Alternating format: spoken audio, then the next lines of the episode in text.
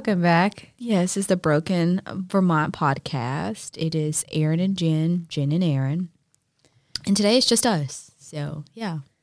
Coming at you. Interesting things to talk about.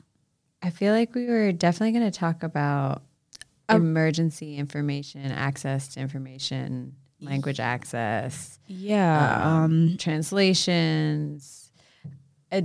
We have stories to share on how difficult things are for people from our experience that specifically relating to um, labor, Department of Labor and unemployment. I think we both have some Story juicy stories that we can share just to show like the challenges, the broken things. the broken things, the Aaron, what's a broken thing? uh, the language access in this state.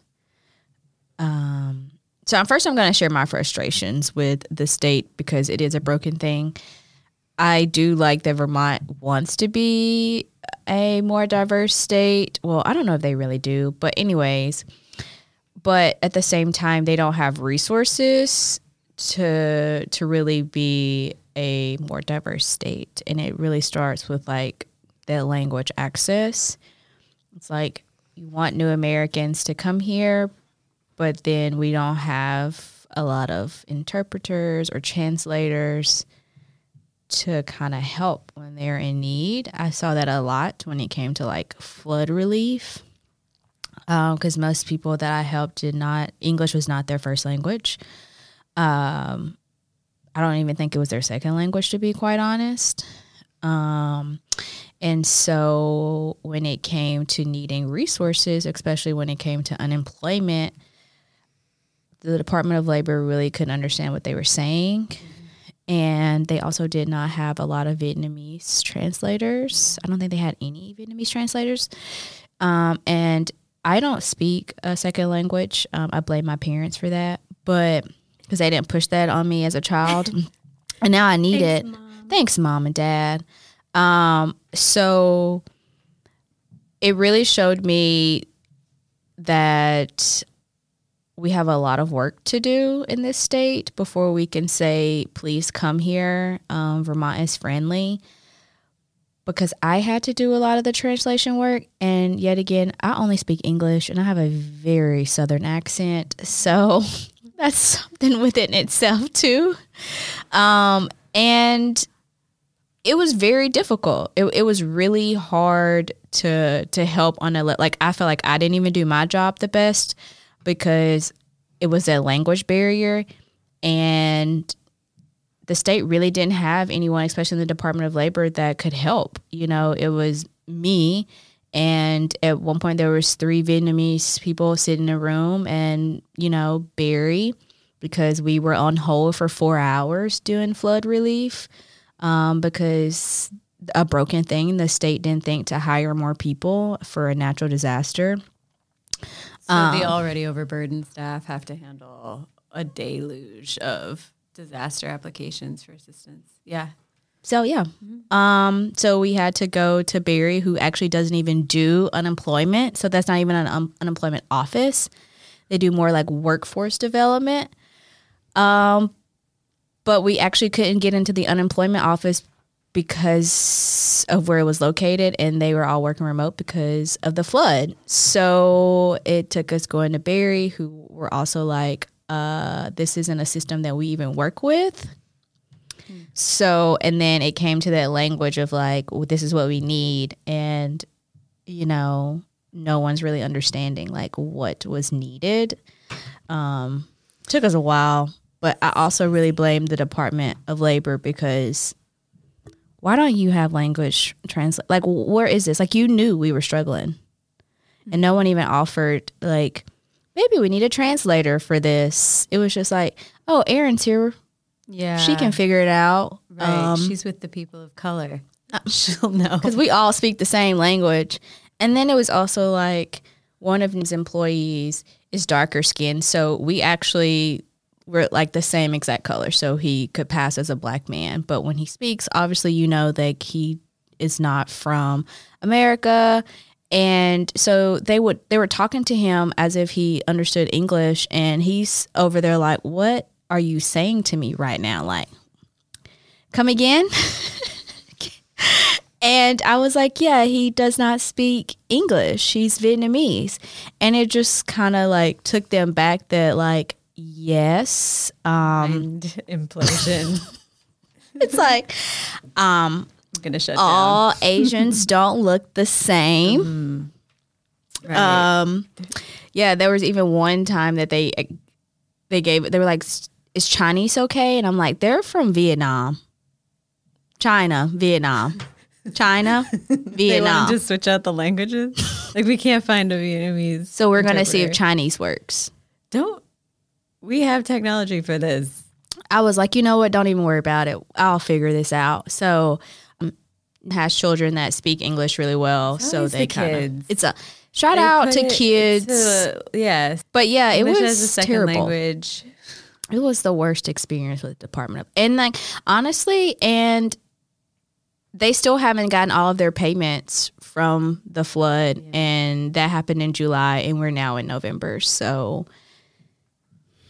a broken thing. Please, please have someone in your office or someone that you could call when a natural disaster happens, and to know that we do have a high immigration population in this state, and they need to feel comfortable. And you also need to know what they're saying. And it's not on them. It's on the state. It's so I blame the state. I feel like that's important to note that a lot of refugees in the state have been like specifically invited here. Very much so.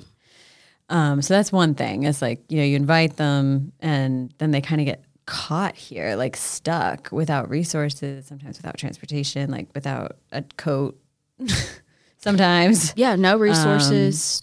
And yeah, one really important piece of the puzzle when you say like it's on the state, let me back that up because it's on the feds and it's on the state by accepting federal money because Title VI this this is what Title VI of the Civil Rights Act says. No person in the United States shall on the ground the grounds or the basis of race, color, or national origin be excluded from participation in, be denied the benefits of, or be subject to discrimination under any program that receives federal funding, even $1 of federal funding. So the only way to do that is to try really hard to get the word out about programs, resources to people, and just saying, "Oh, they don't speak English" doesn't count as an excuse for why they, you know, can't access the program. So that's like when we say like it's on them, it really is. It's actually really, really, really like anyone who gets federal money's job to ensure that mm-hmm. there's language access. and we have a language access like like school basically in Vermont. And it's like why didn't you reach out to them for resources for help for guidance? Um, I just think this problem it got out of hand because the state it was like the state was saying oh you don't speak English so this isn't our problem anymore. Right. uh, we are here. We'll help you figure it out but don't be an inconvenience to us because we don't understand what you are saying. Mm-hmm. And yeah, it's going to be challenging. You're not going Right. to understand every word they're saying, but honestly, you can pick up on a couple of words and be like, "Oh, this is exactly what they need." Like, And there's a couple things here because I have a story too to share, but from the pandemic. And so it's disheartening to hear that the exact same problems are happening three years after this first happened within the scope of the pandemic. So, yeah, so I have a similar tale of um, someone who didn't speak English trying to access unemployment. And um, this was during the pandemic uh, right at the start of the pandemic, I was working with a group of people who were we were doing community conversations around the state before the pandemic happened, and then when it happened, we switched to online and we continued to do these conversations where we were paying participants um, for their time uh, to talk to us to inform the Department of Environmental Conservation on their community engagement and language access plans. Um, we spoke with, among a lot of people, we spoke with um, some individuals who were from the Bhutanese Nepali community, and these particular individuals lived up near Burlington.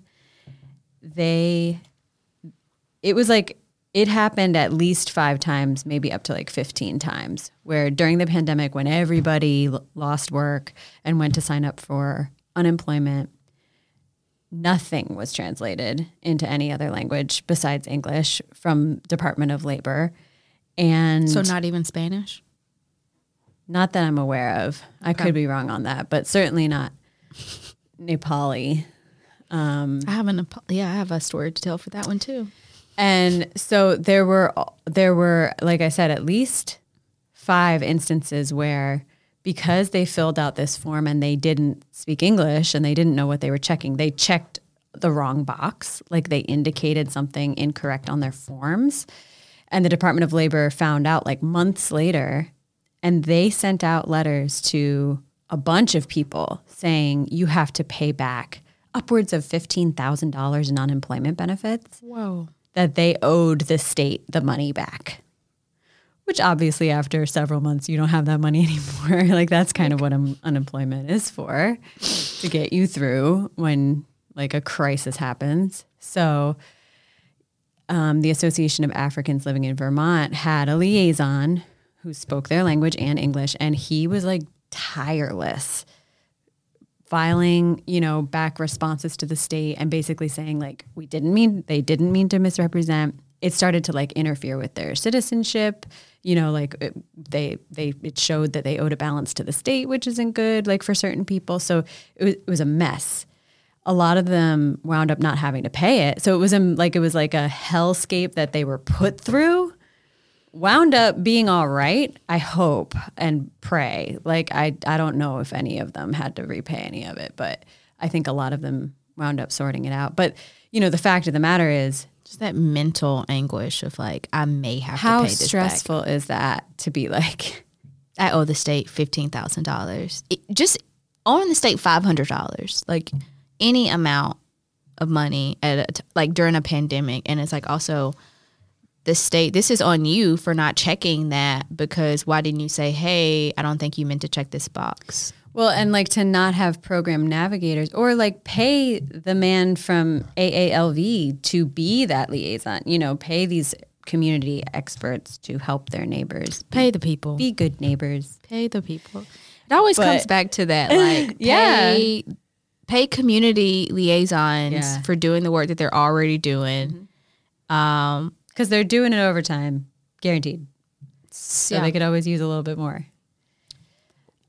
yeah, It's really super disheartening to hear that the forms are still not translated in any language besides English, yeah. and they're still having difficulty at DOL with complying with the Civil Rights Act.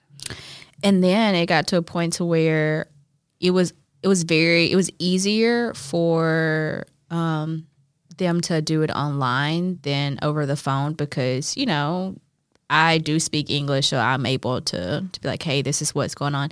But then it got to a point where the state was no longer accepting online applications for disaster unemployment um, because of fraud, and I was just like, maybe hire more people because how do you know it's not fraud over the phone?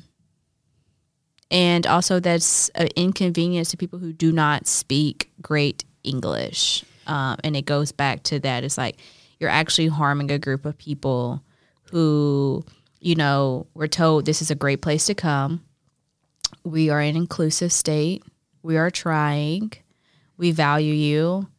And like these are business owners too. Like- like these are even now during flood relief, applications are still coming back. Like you don't need basically we don't think you need this amount of money or you're not showing us enough proof. But it's like we all know Montpelier flooded. Mm, yeah, if there's a restaurant in Montpelier that says I lost 30k, Believe them. really pretty true. Like they lost everything and oh, you don't have a receipt to show us that you bought this. So why do you need the money? I don't know. Maybe because I can't afford to go out and buy it because I've already bought it and I mm-hmm. lost it mm-hmm. and I did not have insurance. And language access too can also mean not just tra- translating into other languages, but making it readable, like making language that's understandable to the average person. Like middle school reading level is what's recommended. Eighth grade. fourth grade for like some things, especially if you're going to get it translated. But yeah, that that's another. You know, it's it has to be something that people can actually engage with. Otherwise, like you might as well not have said anything. If no one's gonna read it because it's too complicated, you basically didn't do any outreach. But that's the thing. They usually don't do outreach. Outreach is usually like from what I'm seeing, outreach is very that is a very um exclusive thing. Because when certain people do outreach, they're only doing outreach in their immediate circle Yeah. Um, they're not going to to try to go out and really hear the majority voice and maybe because they don't know how that could be it's like i don't know how to reach this audience um, but then i feel like that's laziness because what do you mean you don't know how to reach a certain audience Yeah. Um that's what community members are for to Yeah. say, you know, I don't live on this side. I live on this side. Can you help me do mm-hmm. outreach for your neighborhood? Yeah, Here's I can do fifty that. bucks an hour for ten hours to help me.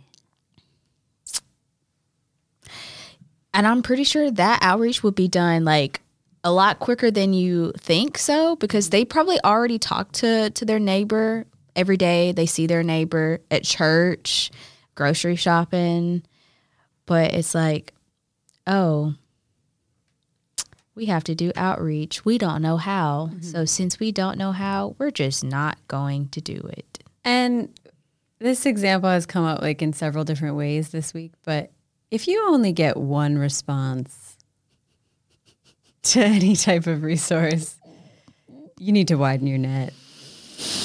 A, con- a contract, a grant application, a job. You need to widen your net if you're only getting one response for if it's a valuable resource, which there's a lot of value getting tossed around and because when we really think about it, like a lot of the state bids we see, they're they're not anywhere besides that state bid website. Go to the state bid website. I'm gonna pull up the actual. No, I don't have my laptop. It's um I know it's like the link it. business registry. yeah. Hold You on. should if you Google Vermont Business Registry. That's where the state of Vermont posts all their open contracts, and it's really easy to get a contract, y'all. Um, I gotta say, I prefer contracts over grants, like 100%. Obviously, you need to be a legitimate entity of some kind. You know, like, of course, you could be a sole proprietorship, but you have to have a skill and be able to deliver on the contract. Contract, but yeah. there are so many opportunities. There was one to get paid. that was picking up library books and I think the the main requirement was a reliable car and for you to be able to lift 50 pounds. so, And so that's a lot of people, but well, not really because it's Vermont. Um, but that's Yeah. masses. And that's work, and you don't even have a boss, really. no, because you're just going to go pick up library books from one very well funded to take them to underserved libraries, and you were only doing that like once a month, and that was that was the contract. And do you know the best way to get a contract in the future is to be a subcontractor now? Yep, So figure out, a great old subcontractor. So figure out who got the contract, And then ask something them. that you're interested in doing, Yeah. and then be their subcontractor, and then you have a record. Of And it's always- success. and like for me, um, let's say you don't really know what you want to do in life. Um, like me, I don't know. Um, I, I don't I know. want to do a lot. I want to do a lot of so things. you are. So, I am. but it's a way like I've worked with Jennifer on things and it's kind of like opened the door for me to get into like the environmental segue, uh, which led to the contract that I'm working on now. Um, so even find stuff that like you're like, oh, I know how to do this, but it's not my specialty. But also ask. It wouldn't hurt I you to ask. value. yeah. this. yeah. Um, and build sometimes it's good not knowing what you're working on. Valuable having outside Because then you're like, why are you doing this? And then Yeah. it helps you to be like, oh, well, if this outside person doesn't get it, maybe we do need to reword So true. or come up with another way to reach. So please, please, I will go on a rant because I think it's very, very important to like go to your state bid website. And Vermont is uh, vermontbusinessregistry.com. So go to it go there. um, look and even look at like closed ones to just Yeah. see like what comes available. Yeah, and you can see who got the Yeah. contract usually. If they post it. and so please, Yeah, get the money. utilize it. Like Get, get that money. Because we all need it. Yeah. um, we all need a fifth job Get that third job. because it's needed. Also, federally, there's an there's a, the government contractor website federally, um, which it used to be Fed Biz Ops, which is the sketchiest .gov. It's But like they ops. changed it. Biz B I Z. I'm like, how sketchy are you? Okay, federal, US but no, but that's the point though. They changed it. It's FBO.gov. So still Fed Biz Ops. they have all the federal contracts around there except for like DOD kind of con- Yeah. like Department of Defense type stuff. and, and know the federal government purchases like everything. Because they can't about. just go out and buy stuff. They have to make it a public bid for everything. yeah. Like if they need like Coffee. potato chips Yeah, like coffee. at like an army base. You can like go to Costco, Sam's, BJ's, and buy. They don't care it how all. you get it there. Eh, they don't like. You can go buy all of the coffee, potato chips they have in these places, and then You can sell it to the federal government. you could change the light bulbs in the federal office. That's a contract. It- You know, the state of Vermont just had that same exact contract that opened Yeah. up. It's like, All you need is a ladder. You need to get and they there, provide get the bulbs. They They, just need the labor. yep. So it's just like I think that's an like a lot of I would say middle and low income people do not know about those opportunities, Yeah, and a lot really of it has to deal with like outreach. Um, Yeah. And the one thing I do like about contracts is like you have a date that it's due, Mm-hmm. you know it, you have deliverables that kind of help you get through it. Um, so it's a plan, and you technically have a boss, but you really don't. And you get your stuff done, you turn it in, and boom, you can get another one. Paid. Yeah. Yeah. And with contracts, a lot of the time they give you a bunch of money up front. Up front, actually. yeah. So you're not just working for free forever until it's done. Until it's done, yeah. Like uh oftentimes a grant will make you do that. Put in like a a lot of labor up front. Um, Yeah. somehow. Working for free, man. Uh, it's just, It's a dance. it is. okay. That's good. I feel good about putting people up on contracts. there yeah like i look at the i look at the bid website probably I have about alerts. every two weeks i have alerts too but then even there's been like some that i don't get an alert for Yep. but i'm like ah and then i'll just share it out with people that i think may be interested Yep. in it um but it's just an important website to to go look at Yeah, and you can you can set alerts by topic, by department, like keywords. I think so. Definitely. yeah gonna Yeah.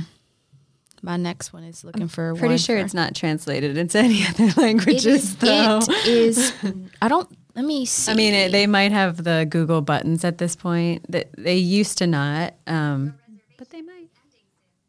Okay, it doesn't matter. Back in 2020, we did a we did a survey of all the Vermont uh, websites to see if they had language translation, even just like the Google bar. Um, almost none of them did. A couple of them did. Um, Department of Health at that point was doing. Yeah, I don't see um one for Vermont actually. So, Yeah, and But ask. Um, Well, it's especially hard because um, it's an added complication when they put stuff out in a PDF that like it actually it needs a whole other level of translation um, s- technology that I'm pretty sure the state is not paying for. So when you put stuff out on a PDF, it's like you can't pull that data very easily Yeah. anymore. It's not. And all the permits come out on PDFs, unfortunately. So so it all goes back to language access. Um, yeah. Just access in general. So, one thing I definitely wanted to touch on from our conversation with Monique mm-hmm. is really what we've been talking about in terms of emergency response. Kind of the elephant in the room when she sort of dropped the bomb that the um, local emergency response didn't have any plan for how to communicate with the public during an emergency. in an emergency. So, what I found very interesting when uh, Monique was like, the emergency response did not know how to tell the public about an emergency. And it was the community members that rallied together, started a Facebook group, and shared out resources. And it's like, but they got paid to do a plan, the emergency response, but there was no plan on outreach. Or money. Like that's the part where it's like you can get paid to do a plan, but if you don't put money into the action of the plan, it like, doesn't matter at all. We just did a plan, That's words on a page. but we don't know how. But that's the thing is the like, plan could be I went to a conference, was it last week? And he spoke about all the plans that Vermont has. Like he had a whole PowerPoint. And it was like just the ones that he could think of. Not he didn't like he was like, this is not even a Google search. These are the ones that like I know of often. It was like fifteen. yeah. He was like, so Oh, we yeah, have all these small number. very, yeah. Yeah. I was like, that's great that you could think of 15 off the top Yeah. of your head. And he was like, yeah, but none of these actually know how to do a outreach um, or how to really enact said plan. They just have a plan. And I was like, but shouldn't your plan be the plan? Like, or the, like yeah the plan could be the outreach like the pl- the plan for a disaster could be okay disaster strikes boom one night you wake up it's flood what do we do? what do we do immediately you have already the people in the community that you're going to deploy because your plan was contract those people ahead of time and get them ready and have a couple conversations with them and like be ready and then they know at least that they're going to get paid. That's the important part is that their time shouldn't be free. If an agency person's getting paid to uphold the standard and they're the standard is not being upheld it's actually being thrust on volunteers why not pay them?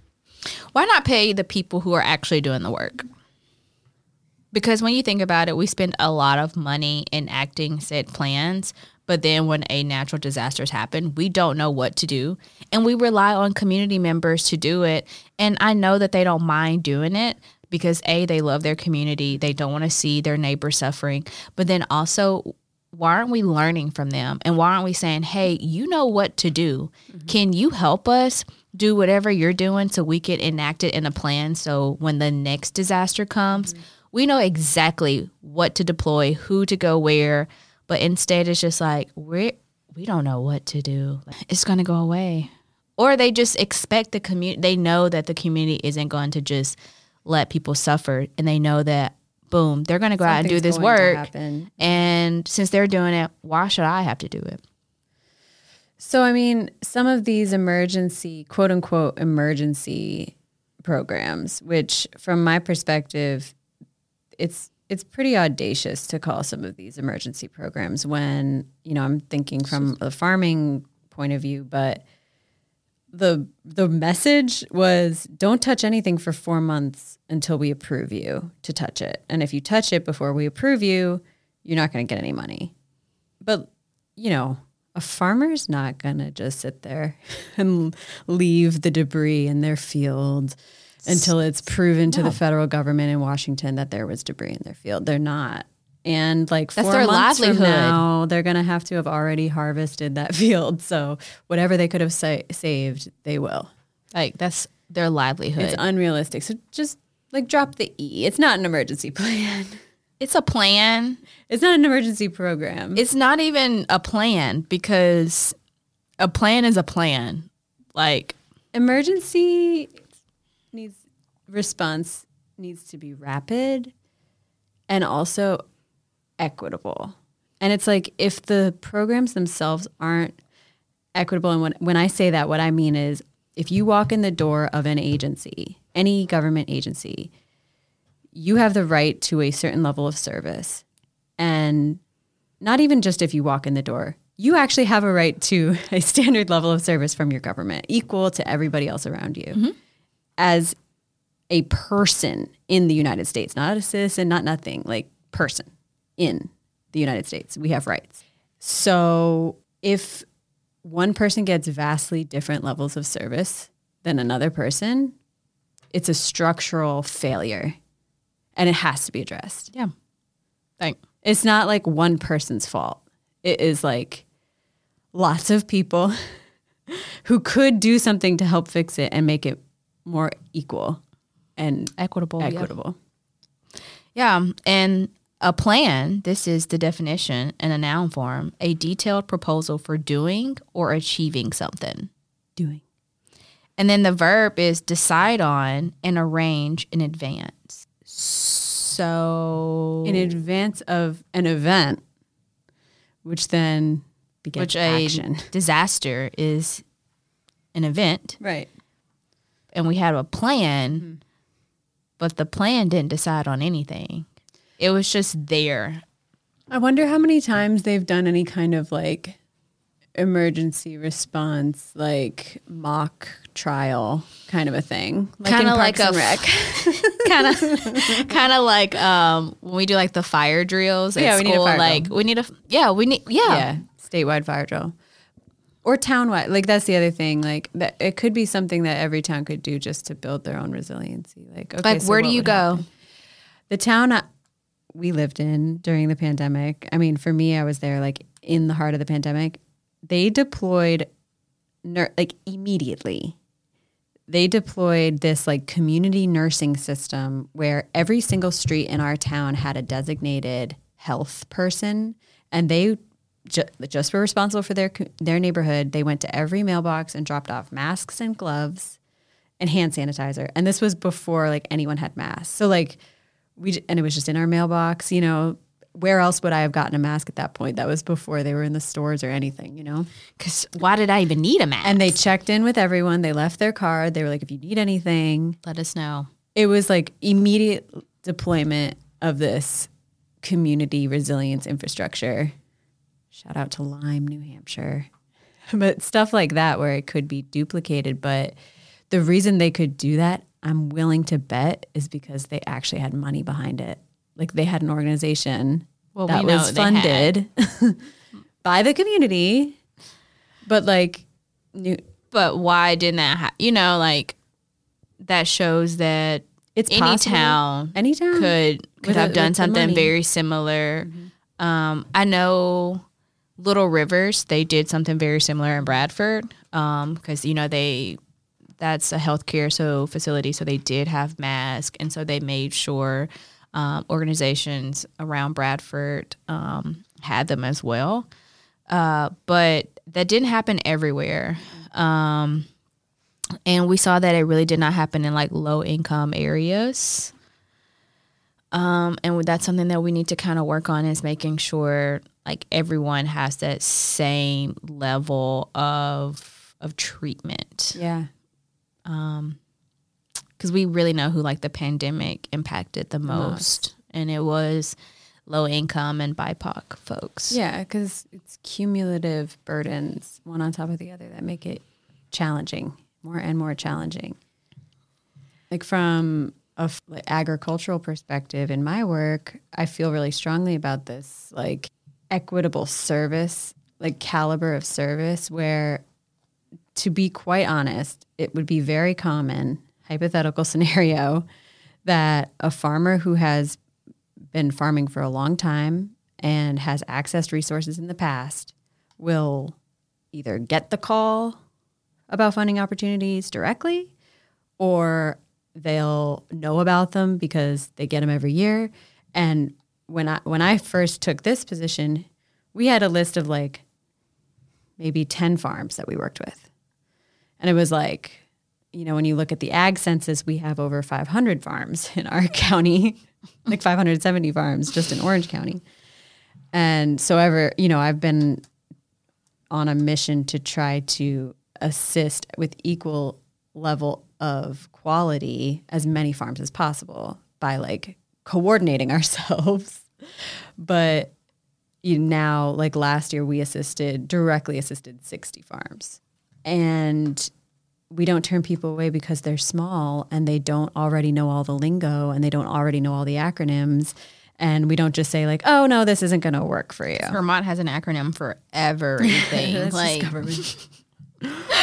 but you know, like, like this smaller, like more diversified or even historically underserved farmers, they'll they'll walk in and be like, "I don't know anything about your programs." And it is very common that they'll get talked out of applying for anything because of it, it's just too complicated and there's no one dedicated to i mean yeah that seeing it through. i know oh, some folks from flood relief that did not apply to fema or sba because it was too complicated mm-hmm. um, like you'll be better off just like bootstrapping it that's exactly what they did that's what all of them did a because the interest rate was high and then there was another organization that was like oh so whatever sba doesn't cover we'll come in with a 10% interest rate and they're already like, um, we don't want eight, and you're coming at us with 10. Mm-hmm. Um, and then the application was very complicated. I remember we were applying, and it asked for what is it? Um, a PIV card or something, but basically it's like a government card. So yeah, you have to be a government employee government ID. And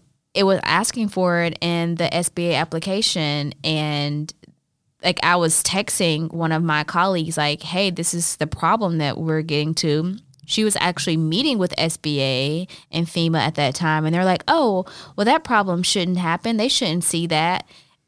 And should, should, should not. Should. And we're like, "But she is." And they're like, "But no, go out and do it again." So we closed it, went back, same thing. Um, so had to like take a picture, show it to her so she could then show it to them. And they're like, oh, just try again another day. It may be like a glitch.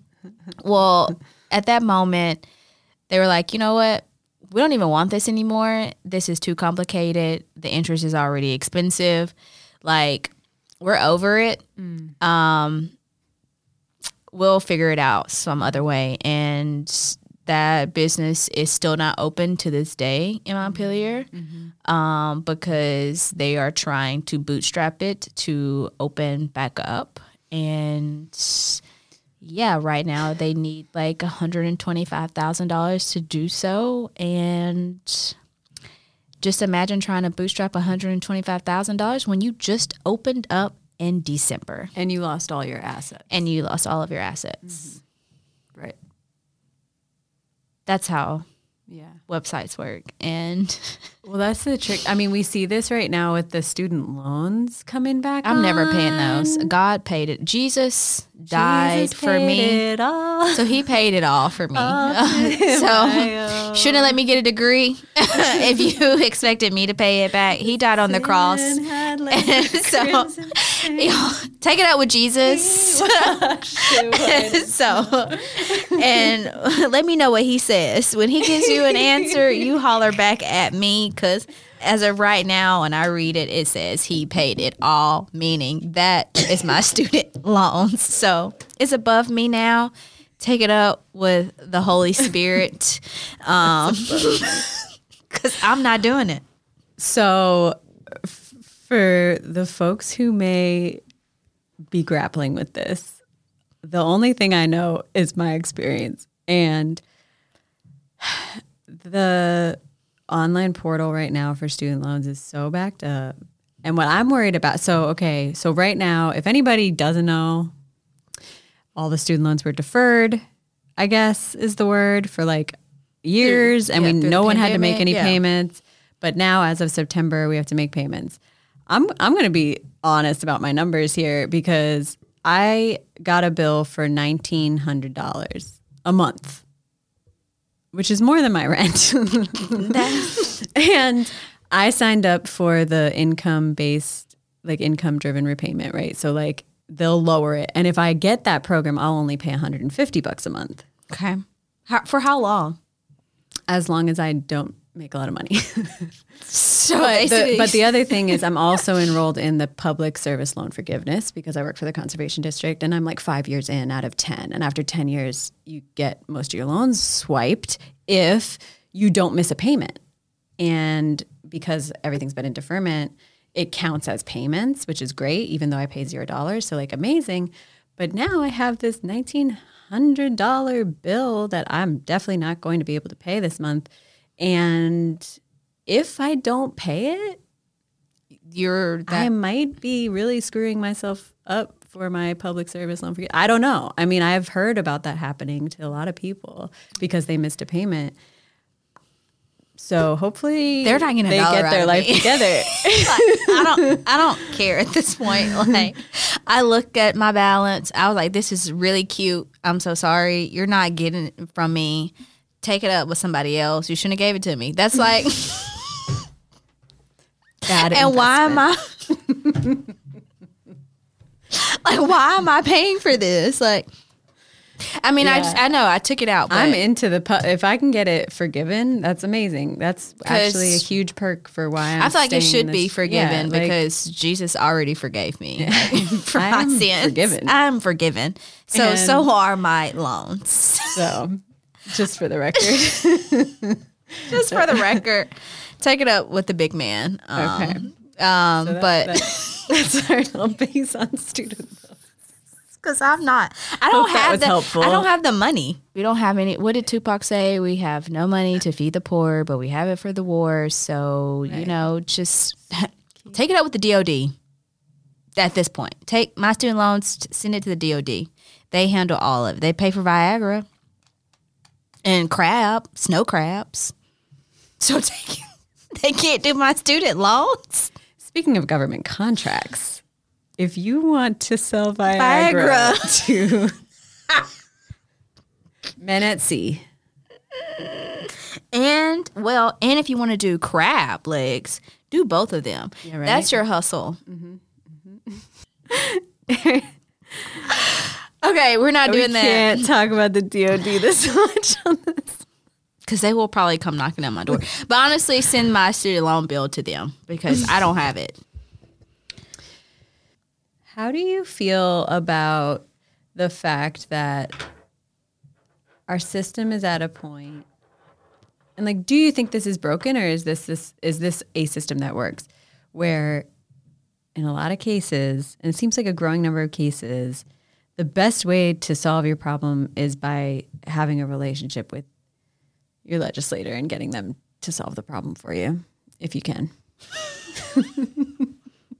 how does that make you feel Erin is that equitable is that a sign No. of a healthy system No, because how many people know a legislator? Like honestly, only a handful like I have mine. I mean, Monique's not even in my region, honestly, but I know that I could call. Uh, but no, that's not equitable because how many people do we know of that the A feels comfortable with talking to to them about a problem, and is it going to get solved? So no, it's not equitable at all. I think what would be more equitable, you know, like I really did enjoy when Monique was like she wants more people to come to the state house. But a lot of people don't know that they can just go to the state house. Like it's not something I mean you can and also a lot of people can't because it, It's during the day. doing during the day it's literally like during normal Yeah. business hours where most people can't. yeah Um, but then the good thing is you can watch it at least, and but it's not like you can be like, "Hey, I have a problem with what you just said." Uh, but no, it's not an equitable process. I do think that there should be like each representative and senator needs like a liaison that that's Yeah. in the community that's like okay A a, staff need a staff member to be like this is the person you can connect with they, you know and they'll get it directly to me and i'll set something up with you. I think that may be equitable but I just don't see a lot of people a feeling comfortable with phoning a legislator just because we know um, how that process is. Mainly because when we watch the news, we see how how they act. But do you think it's an equitable process? Well, thanks for asking, Erin. Um, I have a story to illustrate how I feel. So basically, no. Well, I think it's also it's a it's a lot to ask of a legislator. You know, I think it's amazing that Monique is willing to do what she's doing, and But it's also like their job. Their unique. It's her job. but it's like that's what like everybody's job is to like I don't think people realize that like they work for us. Yeah. S- yes. That that's the like that is lost somewhere. Like we forget like just because you have rep or senate in front of your or name, if you work for an agency. you are still a person. Mm-hmm. It's just your job. So when I need help, I should be able to come to you and tell you my problems without feeling like you're above me and I no longer matter. So it is their job to be like, this is how we fix problems. And I think if they listen to more people and heard them, mm-hmm.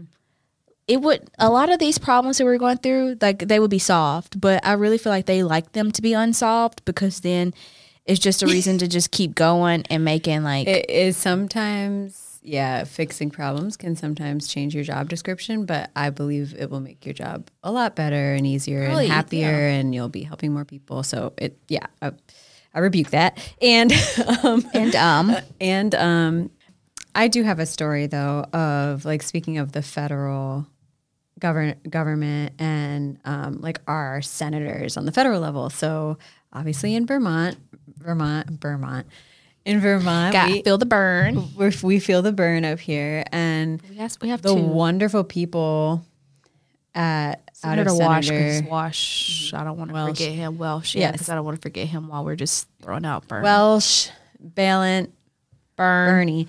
Um, but yeah, Bernie and Welch are the senators, and the wonderful people out of one of our senators' office offered to um, help us out with an issue we we have been having uh, in the middle of 2020. The government basically shifted all the farmers' identification numbers into a whole different system, and they didn't tell anybody. And so everyone, not just farmers, everyone got a new special number that they're supposed to know that's like their identifier in order for them to get paid or anything. And they pretty much didn't put the word out about that little change. And it's like, They didn't. Are you surprised? so they switched from a DUNS number, which was a private uh-huh. contracted company, to this unique entity identifier, which is like a government run number, which maybe that's a good thing, but you do have to do it in a way that's like. you also have to tell people. you got to let people know. So, long story short, it didn't work and it was a nightmare and it was especially hard for farmers for lots of reasons and I could go on and on about like all the different reasons why um, you know, all the names were uploaded wrong where they didn't have the LLC behind it. So then the farmer had to like prove they were an entity. So every single farmer that we helped had to go into this system, update their entity name. But in order to update their entity name, they had to show what year they were incorporated. A lot of farms have been incorporated for generations and they say, don't like, have a year. It's the beginning of time. Yeah. And then the big problem though was that if you were a sole proprietorship, you just like basically couldn't get one of these numbers. It wasn't set up for sole proprietorships, and a lot of farmers are. Um, and so there's like that hurdle. The fact that like a lot of the people we work with don't know how to use, don't aren't comfortable using a computer. That was a hurdle.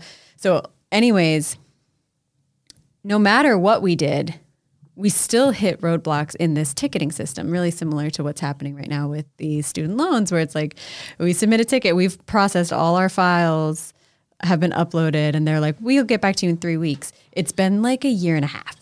And we've uploaded it over and over and over. And every time it says they'll get back to us in three weeks, right? So this was happening though to farmers who were trying to get money from the federal government that they were owed, they had contracts for, but they couldn't get paid because they didn't have this special number. And we would submit a ticket and the tickets would just sit there and then the tickets would come back to us like after a certain amount of time they would be rejected or whatever they just expired and we'd have to submit another one and eventually the it it was risen to the level of our senator office and they the process that made the whole thing move forward was we would reach out to them with the name of the farmer and the ticket number. They would reach out to the entity that runs the government agency that runs these numbers and say, hey, pay attention to this ticket number. We would get bumped to the top of the line and they would address our issue. So, like, good for us. Thank you. thank you. Like, really, thank you because it helped our farmers out. But, like, in my masses, calculations, yeah. there are still millions Oh goodness. of farms that need to go through this process. I'm not exaggerating. And not just farms, like I said, like every business. But they don't even know that they have to do it. And they won't know until it's like they need it. yeah. and it's God, that's a people up. broken thing within the federal government. That's oh man, oh man. Mm.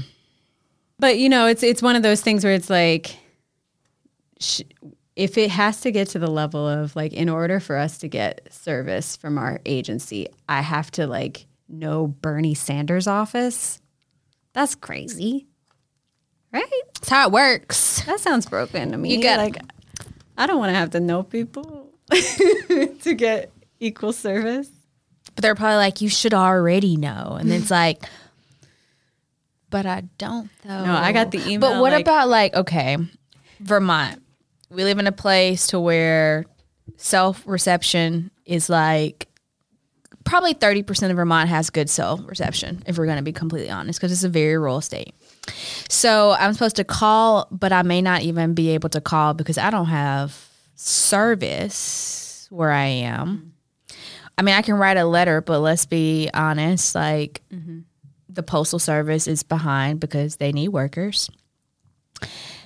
How am I even supposed to get in contact and if like go to Bernie's office in what Burlington? And let's say I lived in Groton or NEK or Southern Vermont. Like yeah, there has to be like a I mean, I know you can email, but also let's go back to a lot of people don't know how to use technology. So, what is the proper process of being able to get in contact with your representative or your senator, either like for the state or, you know, your county, without it being this strenuous process? I mean, you know, in this case, the only thing that was working for these farms, and I believe the like majority, like the only farms who have sorted this out had a technical assistance provider like us helping them. So again, back to like the helpers need to be a piece, like they're a critical infrastructure and they need to be paid. Um, we did not budget for the, I'm not exaggerating, 100 hours, probably hundreds of hours since we helped like 15 farms through this process, and each one took like 12 hours to get them their number, To get a number. to get a number. So That people we didn't, didn't even know, know. that it was supposed to be in our budget. The Like, government probably put that they were changing the, the system at the very bottom of the page. and that's our fault for not looking at Yeah. the bottom of the page. No, we we sent we tried to submit for money for them, and we got an email that said this was in June, June, July of 2020 or 2021. It was 2021, I think. Um, and it went as of April.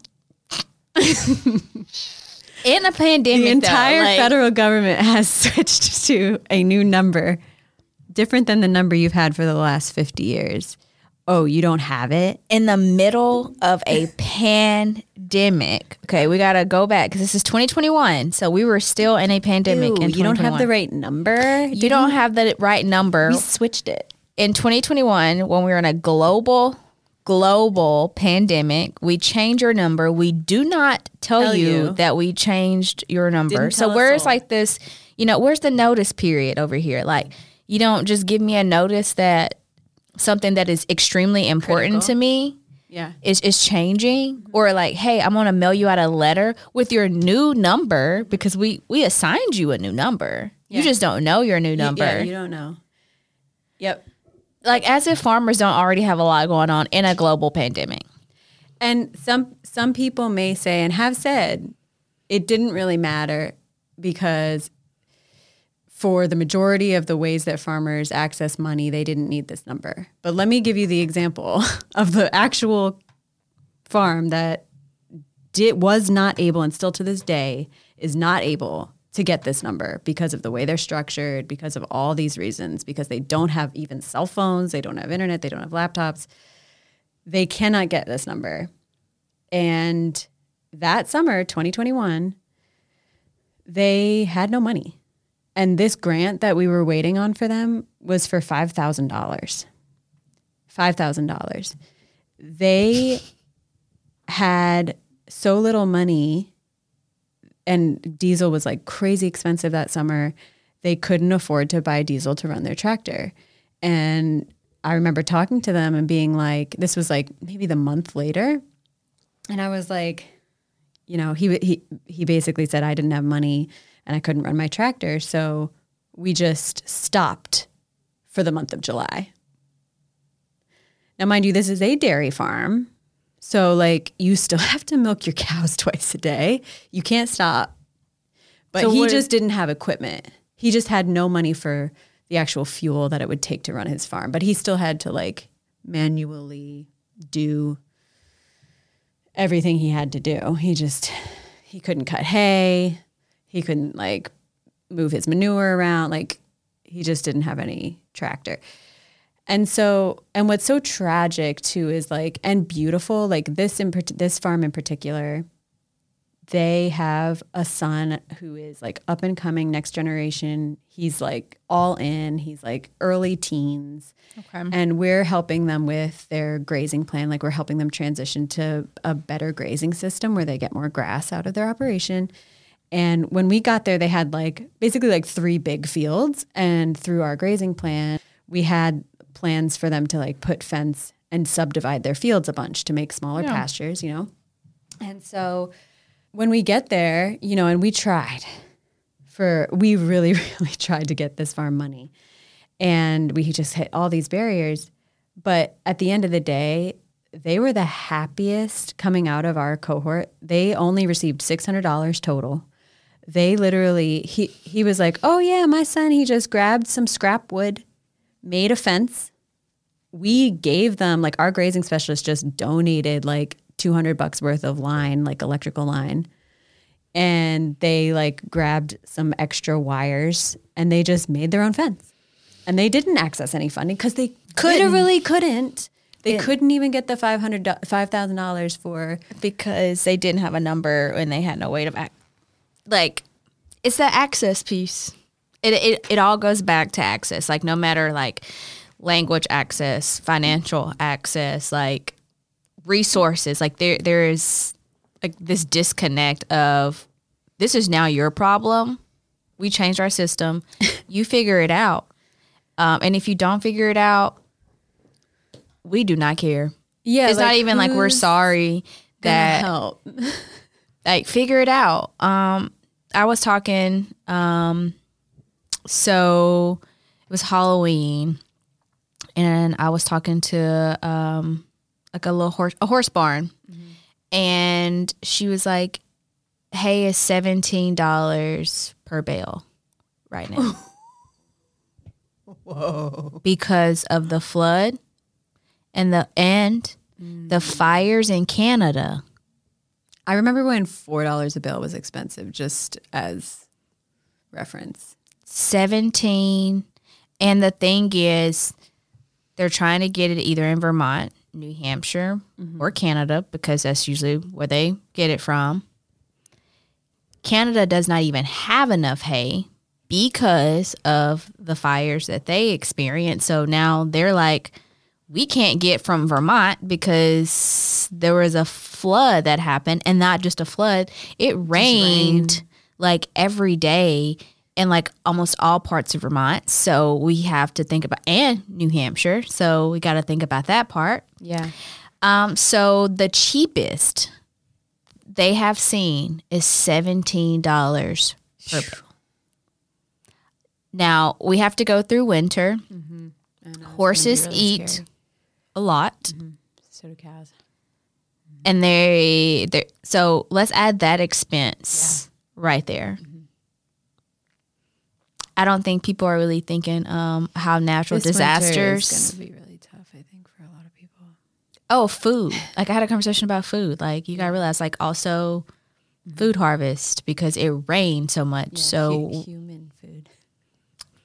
so that means we're probably going to have to import which is already super Yeah. expensive to import food to vermont because mm-hmm. we are so far up north and we're basically canada when you talk to people mm-hmm. Um, so just now imagine the millions of dollars we're going to have to spend on getting food here. So- and then just knowing like now this inflation is about to increase, which we're already seeing inflation, but now we're going to see it, I really think, in like January and February. And that's a part of natural disaster that we are not planning for. Like we don't Yeah, plan for after it happens because just because it's over and it's no longer raining and like the water's dried up, like we still have issues like hay, food. Like so many people lost food during the flood because you can't sell that food anymore because it's contaminated. Yep. So, yeah, we got a lot to plan for, um, a lot of resilience A lot to of think resilience about. to build. A lot of local food infrastructure to build. I'm really excited about our local fund pool this year because we got at least 13 applications, maybe more. Um, to and those were all for like community scale agriculture projects. So we're definitely going to get some of this money out the door for Uh, the and then infrastructure we need. And then there is uh, SBATE. They're doing, um, which is a small business technical assistance exchange.